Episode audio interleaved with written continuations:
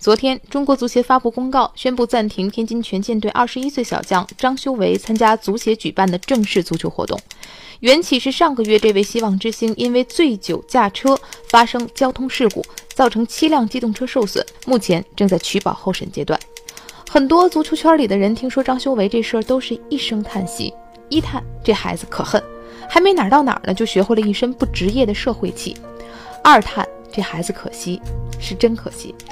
您可能不知道，如果不是这次醉驾的事，据说里皮已经准备征召他进入国家队。如果真加上这层金沙般的履历，张修为的成长曲线堪称完美。他是 U 十六国少队长，U 十九国青中场主力，登陆里昂预备队，成为第一个正式签约欧洲豪门的九零后。对了，因为球风有那么一丢丢像魔的利奇，人们还叫他中国魔笛。这位中国魔笛去年二月与天津权健队签约，想必是挣到了人生第一桶金。此后，在巨大的 U23 保护政策下，他获得了不少上场机会。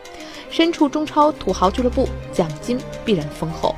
就这样，张修为拥有了自己的川字牌照保时捷。在训练日凌晨四点仍未归队，他开着这辆座驾，醉醺醺地撞了别人的车。虽然没有人员伤亡，但张修为的球员生涯还是受伤了，而且是致命伤。我知道，我讲到这，听节目的您一句“活该”已经哽在喉头了。但请先别着急，我想回到张修为进局子的那个现场，给您讲解一下他所处的这个小环境和大环境，咱再把“活该”这两个字吐出来也不晚。根据天津警方曝光的照片，当天张修为眼神呆滞，后脑勺抵着墙，拿了一包按理说不应该出现在职业球员手里的烟。他旁边还坐着一男的，明显清醒许多。看球的人一眼就能认出来，那是天津权健队的守门员，也是队长张璐。没有身处现场，我不能说张璐在那时那刻是在看热闹，只能说被镜头捕捉下来的这个瞬间，他的表情是轻松的。显然，张修为并非一个人深夜独酌，一起玩的还有队里的其他人。很多人都知道，在运动队里有这样不成文的规矩。小球员要给老队员拎包打杂，如果不能很快融入环境，在场上很可能长时间不会有人传球给你。老大哥能带着你打一把牌，玩一盘王者荣耀，那是看得上的。张修为在接受公开采访的时候也说：“张璐、赵旭日这样的老大哥照顾我，也让我在全队当中更加放得开。平时我喜欢和队友们在基地里玩玩网络游戏、吹吹牛什么的。总之，在这儿的一切都非常好。我觉得张璐就是我的安神。”这里的一切真的非常好吗？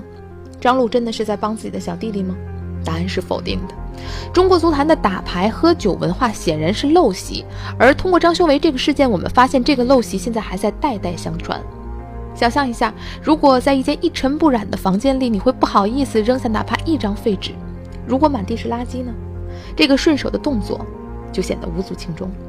再来，我们刚刚谈到张修为的保时捷和足协的 U23 新政，很多球员在配不上首发登场的时候，因为政策保护得到了表现机会。我不否认，过去小半年他们的水平在实战当中得到了提升，但与之相应的，年年轻轻就被幸运砸出金币的小将，面对巨大的财富，是否会迷失自己？更何况这一份幸运在你二十四岁那年就会立即失效。这里有多少人一不留神就会滑进今朝有酒？今朝醉的沼泽呢？当然，这一切的一切都是可以选择的。再脏的池子，也有人干净的游上了岸。所以现在，你可以向张修为吐出那句“活该”了，没毛病。